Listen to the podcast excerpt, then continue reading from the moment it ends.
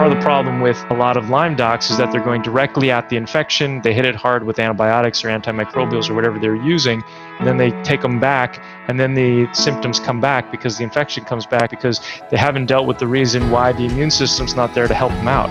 But it has to be this combination of immune system plus antimicrobials in order to bring those bugs back into balance so that when you are done treating, you're actually done.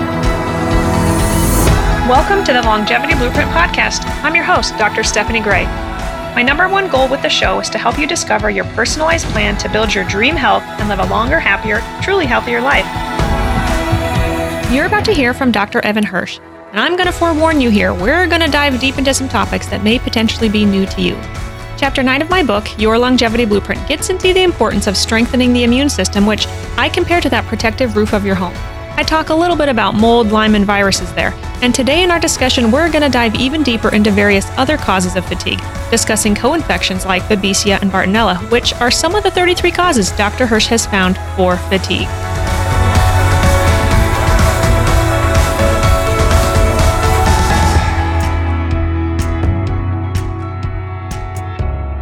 Welcome to another episode of the Longevity Blueprint Podcast. Today I have on my show Dr. Evan Hirsch.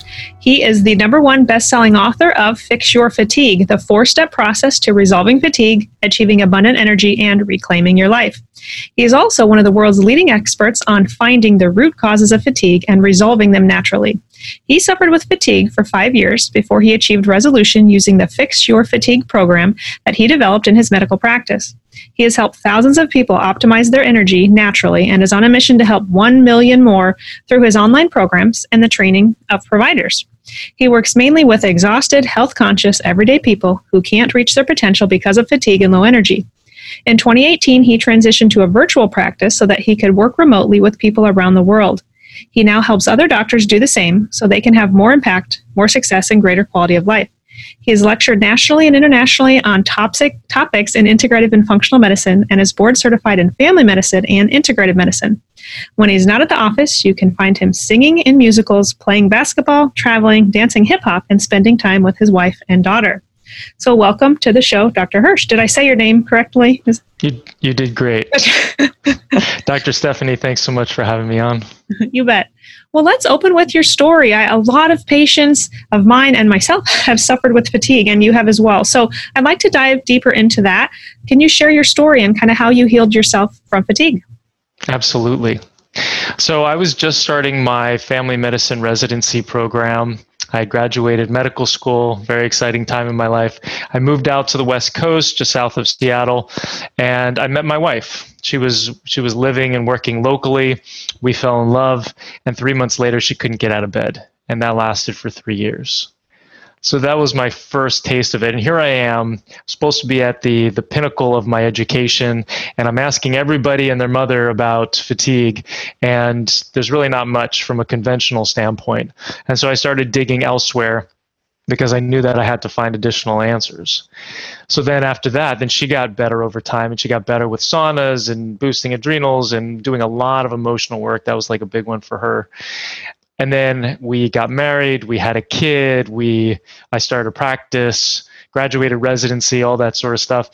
And then a couple of years later, I crashed out with fatigue, and I had it for 5 years. And so that really put me on the path to figuring out. I knew that if I could figure out the causes, that I could resolve my fatigue, but I didn't realize that there were going to be 33 different causes and that I was going to have all of them. Wow. I want to get into those. So you're a fatigue expert. So how does treating fatigue and finding all these causes also optimize longevity specifically? Yeah, so that's a great question. And so it's kind of two sides to the coin. You know, if you can treat fatigue, you can pretty much treat anything because, like I said, 33 different causes. It just so happens that those 33 causes are also causes of dysfunction and the opposite of longevity. So we know that, you know, the main killers in this life, heart disease, heart attack, stroke, cancer, Alzheimer's, all of those things are actually caused by those same things that cause fatigue.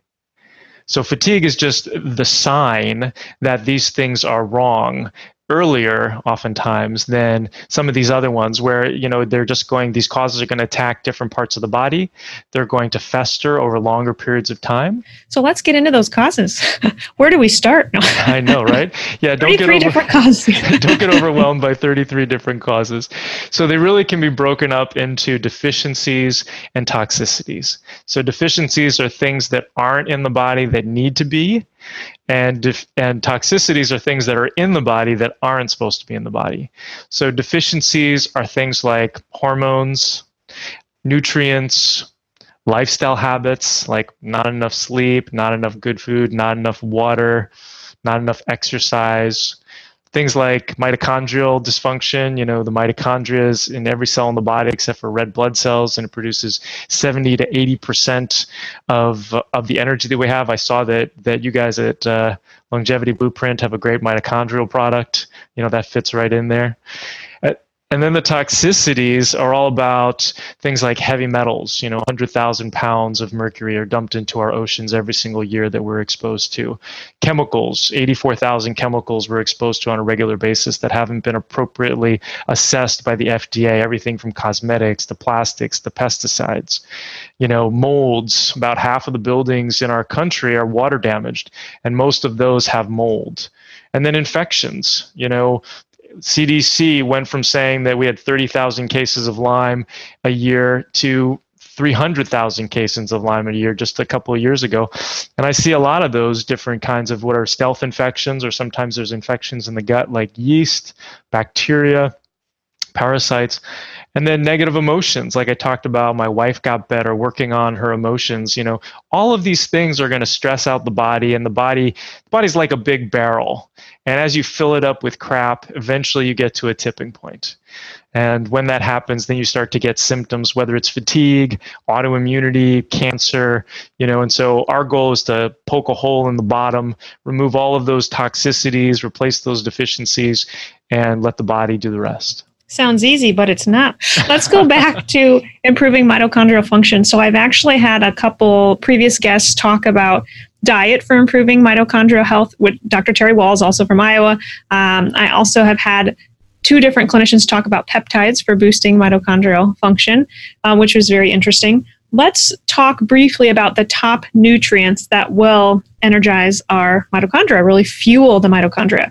So break down your top 3 or 4 favorites. So I like CoQ10, D-ribose, and acetyl L-carnitine.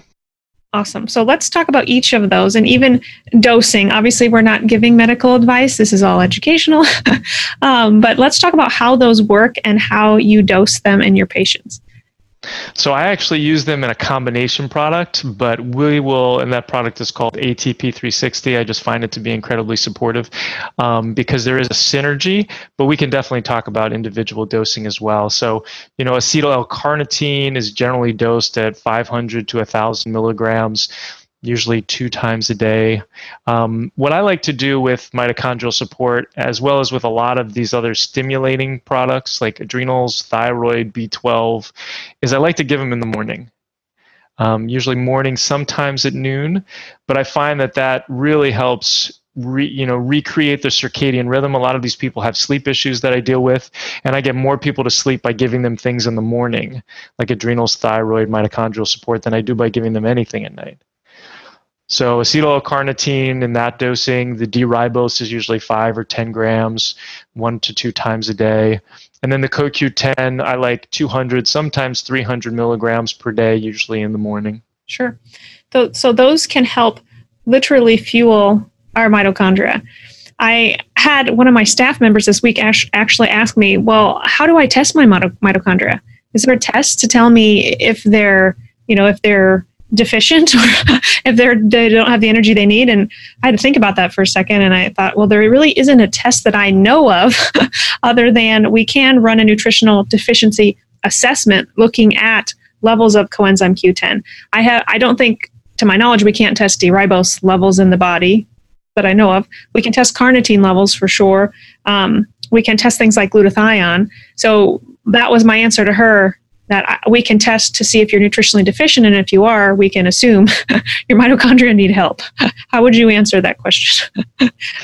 So for people with fatigue, they all have mitochondrial dysfunction, you know, and a lot of that comes from the fact that the toxicities all damage the mitochondria. So the heavy metals, chemicals, molds, infections, I call those the usual suspects. They all essentially squash the mitochondria. And so, yes, we need to give it the fuel like we're talking about with these nutrients, but then we also have to remove the crap, I love saying crap, the crap off of the mitochondria so that it can come back to life. So you have a process. So let's go through that. Let's try to make the complex simple. So what's your four-step process that you use to remove these causes? So the first step is to assess. And this is to figure out the exact causes that people have. So when I see people who have fatigue, they generally have around 20 or so of the 33 different causes.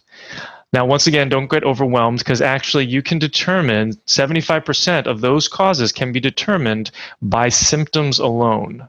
So I have people, I've got a 70-plus page packet in my program where people go through and they're able to check off their symptoms and determine what their causes are for that 75%. The other 25% are a lot of the usual suspects, the heavy metals, chemicals, molds, and infections that we like to get testing on. But then you can actually determine, you know, what's going to be the best use of your time and your money. But the first step is to assess. Then you find out which causes you have, and then you take it to step two, which is to replace the deficiencies. Now, I should stop here and say this whole process is all about step four. It's all about the toxicities. It's all about the usual suspects. If you take nothing else from this lecture, it's about finding your causes and removing the toxicities. But the thing is, we can't go directly at the toxicities because people just feel worse.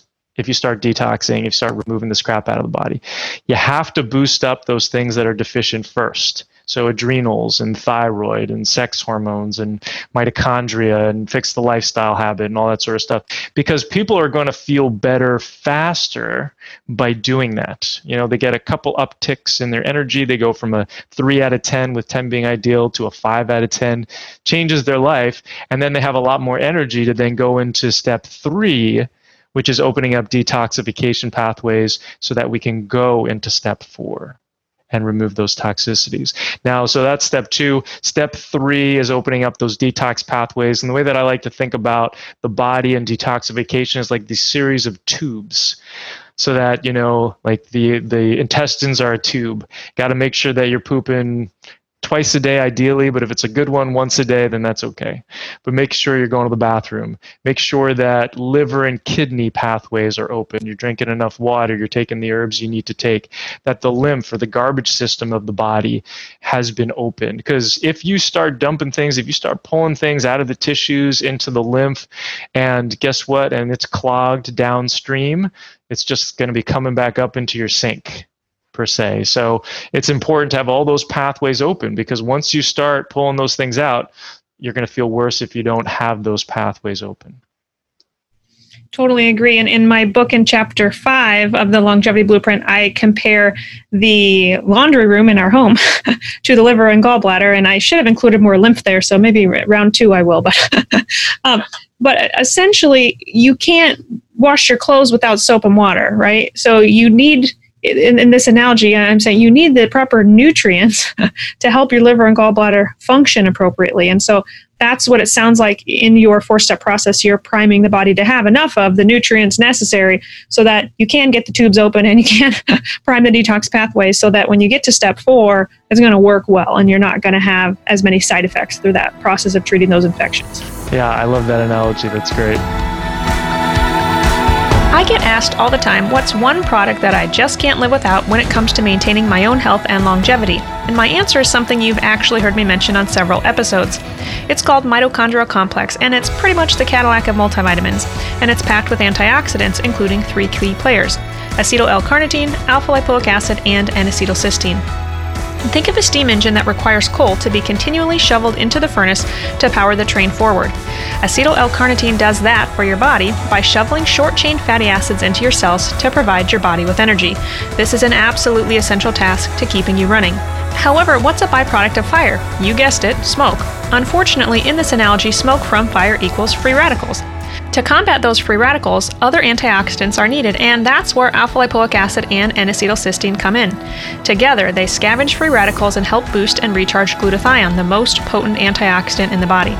To top it off, mitochondrial complex also contains a little bit of green tea extract, broccoli seed extract with sulforaphane, and even resveratrol.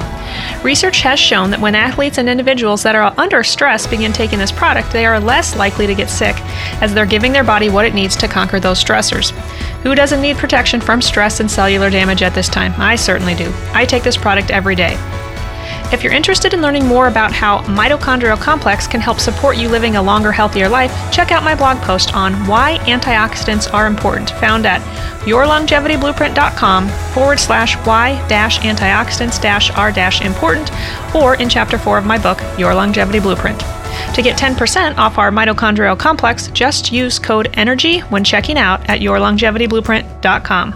Now, let's get back to the show.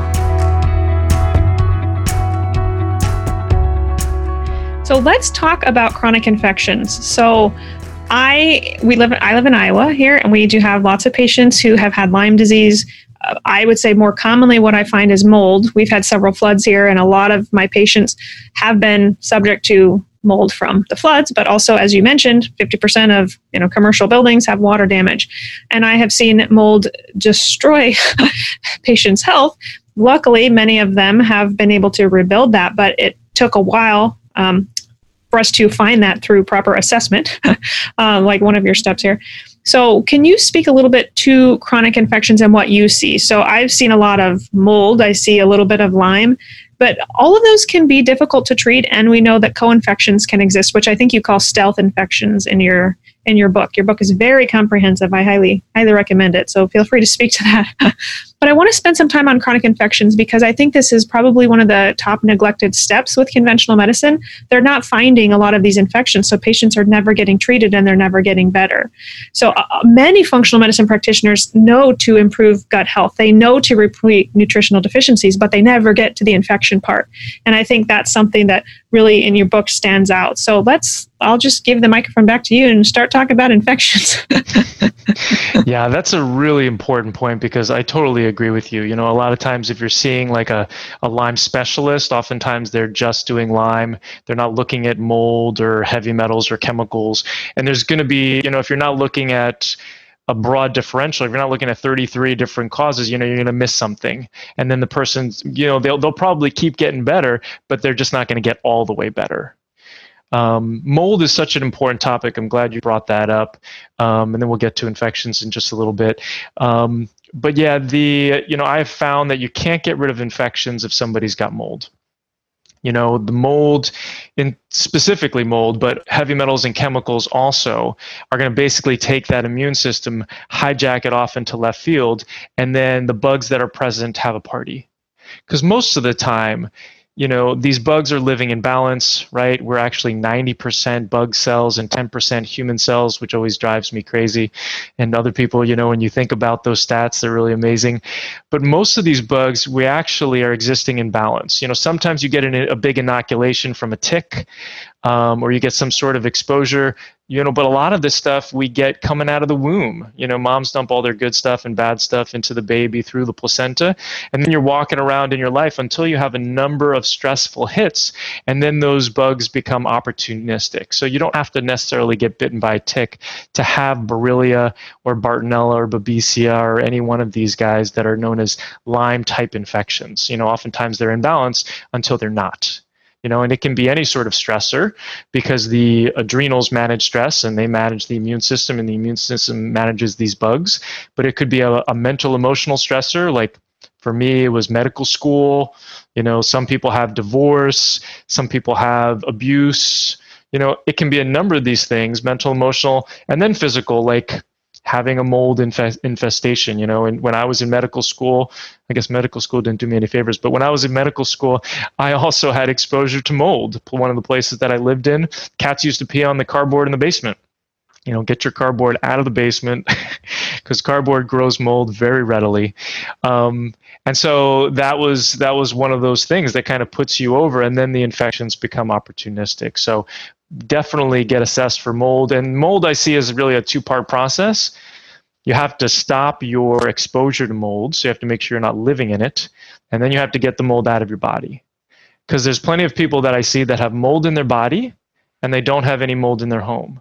And that's because maybe when they were 5 years old, they lived in a moldy place for 6 to 12 months, and it's still in their body when they're 55 years old because they haven't done anything to get rid of it. So that's a really important point. Yeah, that is.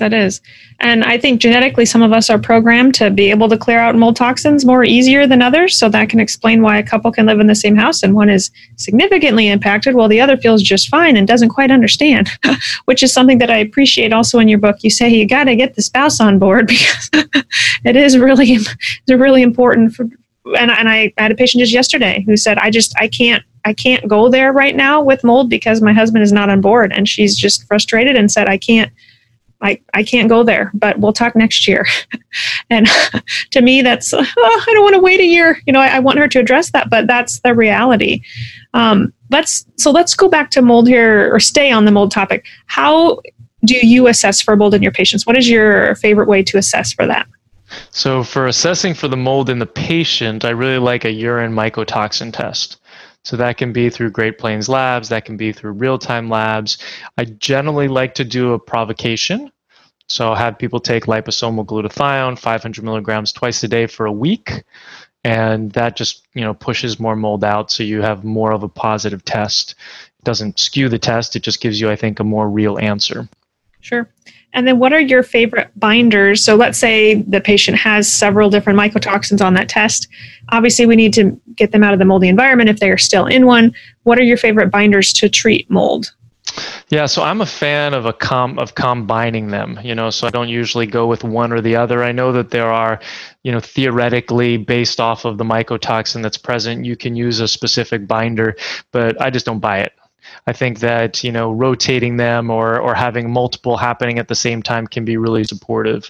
So I'll use activated charcoal. I'll use fulvic acid, which is shilajit. I'll use, I don't know if that's how it's pronounced, but I like to say that word, shilajit.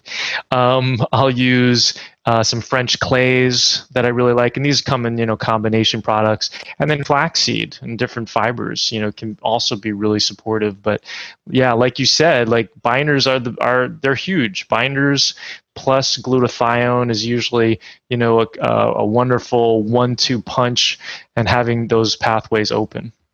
Now, do you find with some of your clients, when I started treating patients for mold, patients were feeling better, but sometimes their testing would get worse initially before it would get better because they're dumping more toxins, which is a good thing. Do you also see that? I do, but I also don't test that frequently. So I'm going to treat them for 6 months at least, generally, before I test.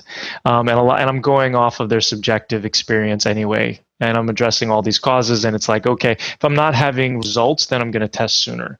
But most of the time, they're progressing, and it's okay, we're on the right track. So I don't see that often anymore, but yes, absolutely, that's true. Do you find that most of your moldy patients are moldy because of environmental contributors, or do you actually see foods be problematic for them also? Yeah, I think it's 95% environmental.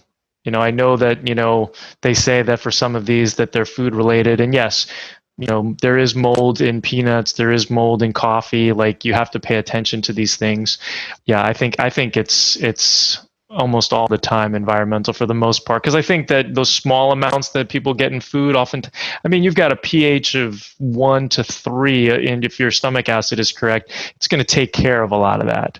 Yeah, that's my thought.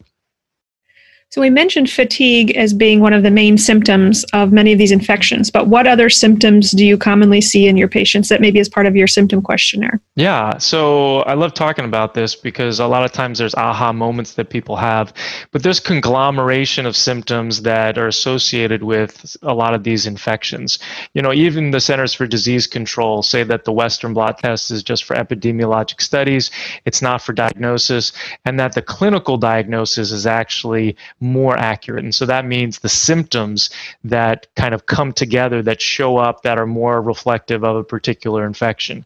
So for example, Bartonella, which is found in upwards of 50% of all domestic animals, Acutely, it's considered cat scratch fever. You get like a large lymph node, oftentimes a rash. But chronically, it shows up with neck pain, headaches, sometimes migraines, body pain, oftentimes misdiagnosed as fibromyalgia. These people have a hard time falling asleep and staying asleep. They'll have anxiety and or depression. But some of the big symptoms are like pain on the bottom of the feet or pain in the hands and the feet. Sometimes it's like bone, deep bone pain. But sometimes it's burning on the bottom of the feet or a tenderness on the bottom of the feet where they get out of bed and they really want to wear slippers all day long or get right into their shoes. Usually misdiagnosed as plantar fasciitis. So whenever I hear plantar fasciitis, I always think of Bartonella. Oftentimes, or fibromyalgia, it sounds like. Yeah, exactly. Oftentimes, there's muscle cramps, usually at night, usually in the calves. And sometimes those will get better by taking magnesium and potassium or drinking more water or quinine.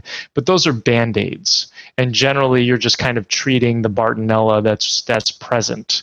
And then it causes thyroid issues. You know, one of the main causes that I found of autoimmune thyroid or Hashimoto's is Bartonella. And I found that serendipitously, I started treating Bartonella and I made people who were on thyroid hyperthyroid. And I was able to take about 50% of the people who were on thyroid off of their thyroid to a certain extent when they also had Bartonella. So that's one of the really interesting ones that I see. Another one is Babesia. So Babesia will cause intense sweating. So this is considered the North American malaria. So it causes cyclical sweating. I mean, sometimes it's every couple of days, sometimes it's every couple of weeks, every couple of months, but oftentimes you'll soak the sheets at night. Sometimes you're the hottest person in the room where, you know, you'll see these people outside shoveling snow in t-shirts. That might be for other reasons as well, but, but usually they're the hottest person in the room. Oh, I forgot to say Bartonella is usually cold hands, cold feet. That's not relieved with thyroid. Conversely, with Babesia, which is usually the hottest person in the room, they'll usually have awful sleep, worse than Bartonella. They'll have awful anxiety to the point of panic, oftentimes panic attacks at night. They'll have awful depression to the point of suicidal thoughts. Most of the people who commit suicide who have these Lyme-type infections usually also have Babesia. Sometimes they'll also have some sort of lung issues, usually a cough. But you don't have to have all those symptoms. You just kind of have to have one or two of them that are really significant. And then with Borrelia, you know, which is the main one for Lyme, named for Lyme, Connecticut back in the 80s, you can't have Borrelia unless you have a couple of symptoms. So you have to have symptoms that come and go. So you have good days and bad days. And you have to have symptoms that move around the body. So joint pain, muscle pain, or nerve pain that moves around the body. And sometimes it's moving day to day. Sometimes it's moving week to week. Sometimes it's moving month to month where it'll be like, okay, I got joint pain here. And then a couple weeks later, then I got joint pain in my knee. You know, so it's kind of moving around the body. You've got electrical pain or numbness and tingling and, you know, one hand one week and then the next week it's in the foot. So, but if you don't have those symptoms, there's really not much else that causes that besides Borrelia. So going back to, and you were saying most diagnosis is based on clinical symptoms, are you saying that there does not exist real accurate testing, not just for Lyme, but also for Babesia and Borrelia? Yes. I mean, the best test that I have found is the DNA Connections test, which anybody can order. You don't need a doctor's order. It's expensive. It's, I think, $650 right now, but it's a urine PCR test. So a PCR is looking at the DNA of the bug, and you do want to provoke this test. I provoke every test I can if it's available, but with intense exercise for 30 minutes or a lymph massage, and that pushes the bugs out of their hiding places, and then you collect them in your urine. But I have found that to be the best test if, let's say, I'm missing, you know, let's say somebody's got anaplasma, you know, which has less specific symptoms. Oftentimes that can be supportive for helping us to figure it out. Or sometimes with these infections, to make things even more complicated, is sometimes based off of where you are in the world, sometimes these symptoms associated with these infections are flip-flopped. So, you know, people on the East Coast, sometimes all the symptoms that I said about Bartonella might be from Babesia, for them. And I think a lot of this has to do with swapping DNA. I haven't heard anybody else describe this term, but I think that sometimes people have Bortonesia, which is a combination of Borrelia, Bartonella, and Babesia, and they're like in the biofilm, which is their hiding place. They're swapping DNA with each other, and we get some of these superbugs. And you start going after part of that bug, and the rest of the bug comes out, which I call the whack-a-mole effect. You're knocking one down when the other one pops up. So, yeah, so that's generally what I see. Very interesting. Now, did I hear you right in saying that you do not have to have a tick bite to have these infections? So if that's, he's nodding yes. So if that's the case, where are these coming from? Are you saying they're being passed down in utero, or how else is someone exposed to these? Yeah, that's a great question. So passed down in utero, anybody you kiss, any sexual contact, anything that takes a blood meal. So we've now found them in the bellies of mosquitoes, chiggers, biting flies, in addition to ticks. Those all can spread. So you're saying all those could be sources of spreading? Yeah, because you're taking blood from one animal and you're giving it to another. You're swapping fluids between, humans, with sexual contact and whatnot. That's so common, where I see a couple and it's like, well, I didn't get worse until we got together. And oftentimes both people are bringing their own bugs to the equation. And sometimes, I'm working with a couple right now where both of them have been affected negatively by the other person's bugs. I see that commonly with yeast. And that yeast is easy, well, a lot of times easy to swap back and forth. So a lot of times I'll look at my patient's tongues. If the husband is in the appointment with the wife, sometimes he's the yeasty one. I look at his tongue, and he may not be a patient, but he may need to become a patient in order to appropriately treat both for yeast to get rid of their symptoms. So I'm glad that you brought that up. Can you speak a little bit to biofilms? So you alluded to them. Tell the audience what a biofilm is and why it's so important that we use biofilm busters to be able to treat these infections. Yeah, so biofilm or collagenous material, it's kind of like this jelly-like substance that exists on our mucosal membrane, so all the way along from the mouth to the anus and throughout the body. And things like to hide in there. So, you can have, it's kind of made up of heavy metals oftentimes, and there's like this matrix that ends up getting created. And so part of this process, and then the bugs hide underneath it and they swap DNA with each other, which makes for all sorts of different kinds of permutations of these infections that have to be remedied. And so oftentimes you get to a point where somebody still has symptoms, but they're not 100% better. You've gotten them to a certain point where then you have to go after the biofilm.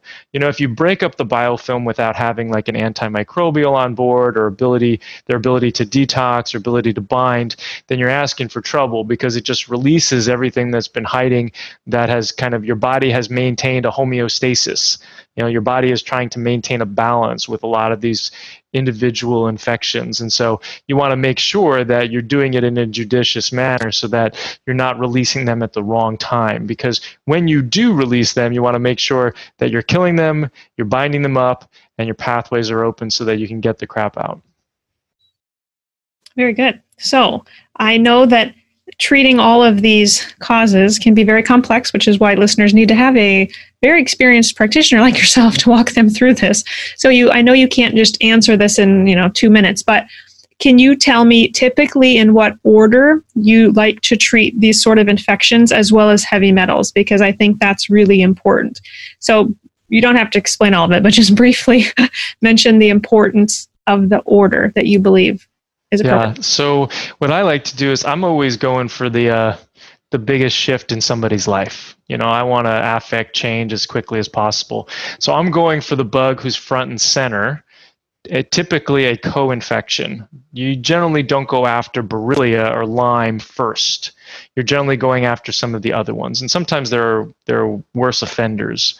But like if somebody's coming to me and they've got pain on the bottom of the feet and they've got muscle pain and problem sleeping and blah, blah, whatever, but they also have the occasional night sweat, I might go after Bartonella first because that's more front and center in terms of the symptoms. And then oftentimes Babesia is going to pop out. Well, then all of a sudden they're sweating like crazy. And it's like, oh, well, yeah, that's generally what happens. Babesia pops out. Then we start addressing Babesia. And as we get through those, if symptoms start rotating around the body and whatnot, some of these other ones get worse, then we'll start treating Borrelia. And it's not uncommon to layer these. I do like to do things, changing one variable at a time so that we can be more scientific. And so we do our best to do that, but sometimes we have to address other things at the same time. I usually start, almost always, I start with binders before we get to treating the infections, because the binders oftentimes are going to be getting heavy metals, chemicals, and molds. And like I said, if you want to get rid of infections, you have to make sure that you're getting rid of heavy metals, chemicals, and molds, because otherwise the immune system is not functional. And you have to have a somewhat functional immune system in order to help you get rid of the infections. I mean, part of the problem with a lot of Lyme docs is that they're going directly at the infection. They hit it hard with antibiotics or antimicrobials or whatever they're using, and then they take them back, and then the symptoms come back because the infection comes back because they haven't dealt with the reason why the immune system's not there to help them out. But it has to be this combination of immune system plus antimicrobials in order to bring those bugs back into balance so that when you are done treating, you're actually done. That triggers a couple extra questions here. So one, going back to heavy metals, you mentioned that many of your tests you recommend provocation before. So I assume that also would equate to heavy metal testing. So for our listeners, can you briefly describe what your favorite type of heavy metal test is, who you use for that? So I use Doctor's Data. And I used to use a pre and a post provoked, and that's still... I think that's still more of the gold standard, but in the interest of time and finances and whatnot, I generally just use a post right now. And so I have people provoke with DMSA, which is what I believe to be the most broad spectrum. DMPS is better for mercury, EDTA is better for lead, but with me working virtually with people, it's better to have a capsule, and so the DMSA is in a capsule form. People can order it, and they don't need a doctor's order to do it, and that's kind of an aside. But then you use that in order to push the heavy metals out of the tissues, and then you collect it in the urine for the next 6 hours. So essentially what you're saying is, upon provocation, if we give the patient something that's supposed to provoke metals that are in hiding and storage to come out, if they're coming out in the urine, we know, oh, they are in the body, they are in storage, we need to be more aggressive with getting them out. Absolutely. Yeah, there's no heavy metals in the DMSA. Like if you're going to see heavy metals in your urine, it's coming from you. Yeah, exactly. They're all hiding inside the tissues, and so we have to pull them out and then collect the urine. Another question. So how do you, which again, you just can give me a very brief answer here, but you mentioned that many Lyme docs aggressively use antibiotics, and they're rotating them or maybe pulsing them. What do you use for antimicrobials? What have you found to be most effective at treating these infections that you find? Yeah, so there's a number of different products that I like. Most of the time, they're kind of combination products. I like products from Beyond Balance that are specific for Babesia, Bartonella, Epstein Barr virus, other viruses, mycoplasma, and also from Byron White formulas. So those are kind of my favorite. And I, sometimes I'll start with them topically, depending on how sensitive an individual is, where they're rubbing it into their hands every night before they go to bed, every couple days, and then I work them up to 10 drops twice a day or something like that, depending on what their success is and what their how their symptom progression progresses. Are those mostly herbal then, or like homeopathic? Yeah, they're all herbal combinations. Wonderful. So how do you know if you can help someone improve their fatigue and their longevity, primarily by their symptom questionnaire, or how do you know if you can help your patient? That's a great question. So it's all about the causes. So if somebody comes to me and they've addressed all of the causes and they've addressed them with the appropriate therapies, because it's really, in simplest form, it's you figure out what causes you have, and then you use the right treatments, and then you get better. But if somebody still has fatigue, then they haven't found all the causes, or they haven't used the right treatments. And so that's how I know if I can get them better, because they haven't addressed everything. But I've never met anyone who has addressed all of their causes and still has fatigue. Good. Wonderful. Tell us the name of your book. Tell us a little bit about that and how viewers can connect with you. Yeah. So book is called Fix Your Fatigue, and it takes you through the 4-step process. It's on Amazon. I feel very blessed. It's been a bestseller, and you can get it on Kindle. You can get it as a paperback. And then the updated version of that, that gives a lot more handholding, is my course, because the book is a couple years old now at this point, 2-3 years old. And it still has great protocols, and I dump a lot of great stuff in there. But if you want the latest and greatest, it's in the course. And the course takes you through my 4-step process. It's got videos associated with all the steps along the way. I have a 70-plus page workbook, like I talked about, that takes you through figuring out exactly what causes you have and then exactly how to fix them. And then there's, if you have questions, you ask them in the Facebook group. You also get bonus group live question and answer with me. And then I also have a health coach and a nervous system retraining coach with some of our higher end programs, if that's some things that people are interested in. Sounds very thorough and very helpful. So after this episode does go live, in the show notes, of course, we'll have a link to his book and to his course, but we'll probably send out an email to our list as well about this course that you have. Sounds extremely useful. I appreciate that. Yeah, my mission is to help 1 million people resolve their fatigue. And I realized when I had my brick and mortar that I wasn't going to do it with one-on-ones. And so that's kind of why, course and group is really where I'm focusing my time and my energy, so that I get so many people from Europe. They don't have the resources that they need. And so I actually just set up a lab and a supplement store in Europe, in order to be able to support those people. Entrepreneur there. That's wonderful. Well, thank you so much for being on the show today and helping our audience hear many strategies on how they can hopefully fix their fatigue, but emphasizing how important it is to find the cause. So thank you so much for your time today. Thank you for being a guest on the show. Thanks so much for having me on. This episode really got me thinking, and I hope it did you as well. Episodes like this are why I launched this podcast, to propose solutions you may never have heard of before. Mold is common, as are Lyme and co-infections, and if you aren't improving, find a provider who can comprehensively assess you for these and get you treated so that you can gain your life back. Be sure to check out my book, Your Longevity Blueprint. And if you aren't much of a reader, you're in luck. You can now take my course online, where I walk you through each chapter in the book. Plus, for a limited time, not only is the course 50% off, but you also get your first consult with me for free. Check this offer out at YourLongevityBlueprint.com and click the course tab. One of the biggest things you can do to support the show and help us reach more listeners is to subscribe to the show and leave us a rating and review on Apple Podcasts or wherever you listen. I read all of the reviews and would truly love to hear your suggestions for show topics, guests, or how you're applying what you've learned on the show to create your own longevity blueprint.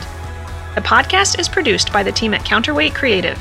As always, thanks so much for listening, and remember, wellness is waiting.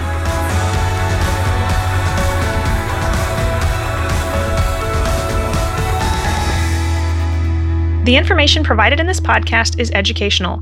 No information provided should be considered to be or used as a substitute for medical advice, diagnosis, or treatment. Always consult with your personal medical authority.